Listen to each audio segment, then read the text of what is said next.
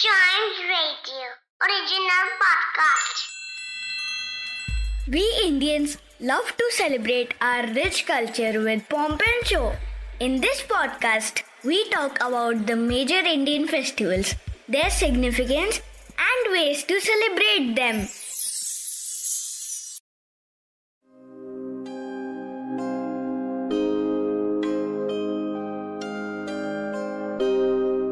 भारत त्योहारों का देश है। और यहाँ हर दूसरे दिन कोई ना कोई त्योहार और जश्न समारोह का आयोजन होता ही है। देश के अलग अलग हिस्सों में अलग अलग रंग और भाषाएँ देखने को मिलती हैं। लेकिन त्योहार के दिन सब एक रंग में घुल मिल जाते हैं और वो है खुशी का रंग। ऐसा ही एक त्योहार है बैसाखी, जिसे पूरे देश में कई अलग अलग नाम से मनाया जाता है। जैसे बिहू और विश्व संक्रांति।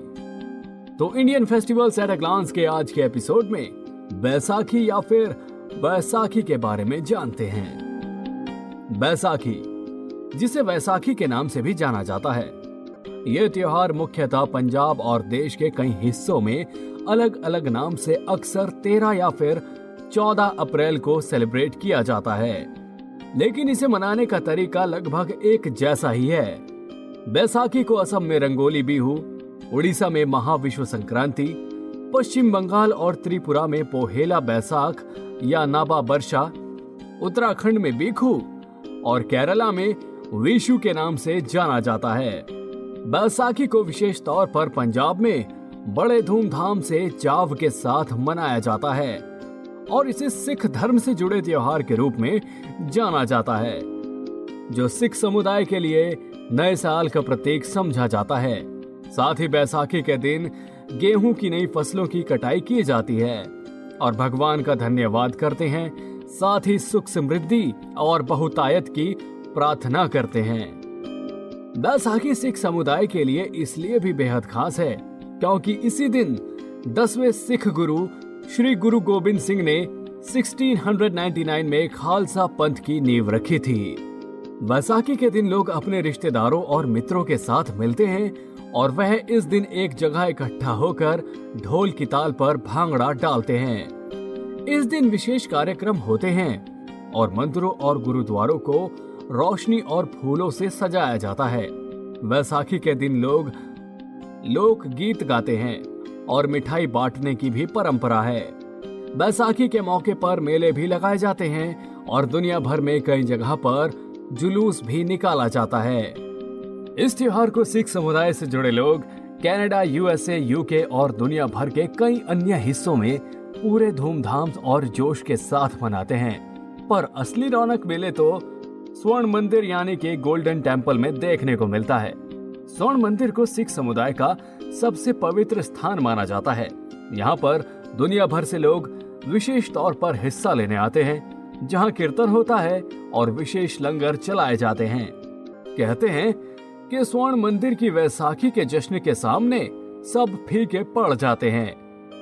बैसाखी के मौके पर पतंग उड़ाने की भी परंपरा है। बैसाखी के जश्न का एक स्वरूप असम में बिहू के रूप में देखने को मिलता है। इस दिन लोग धान की पुआल और बाँस का इस्तेमाल कर एक गुम्मद नुमा स्ट्रक्चर तैयार करते हैं, जिसे मेजी कहा जाता है, जहाँ पर गाँव के सारे लोग एक जगह जमा होकर रात को खाना खाते हैं।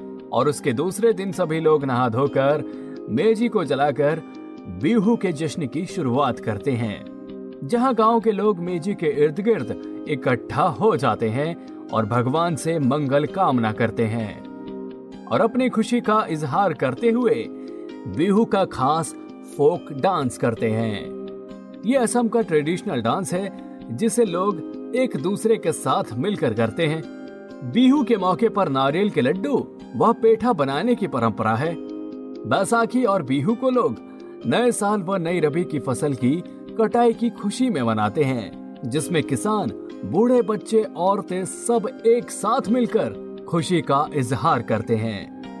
और वेस्ट बंगाल में इस दिन को नए वर्ष की तरह मनाया जाता है।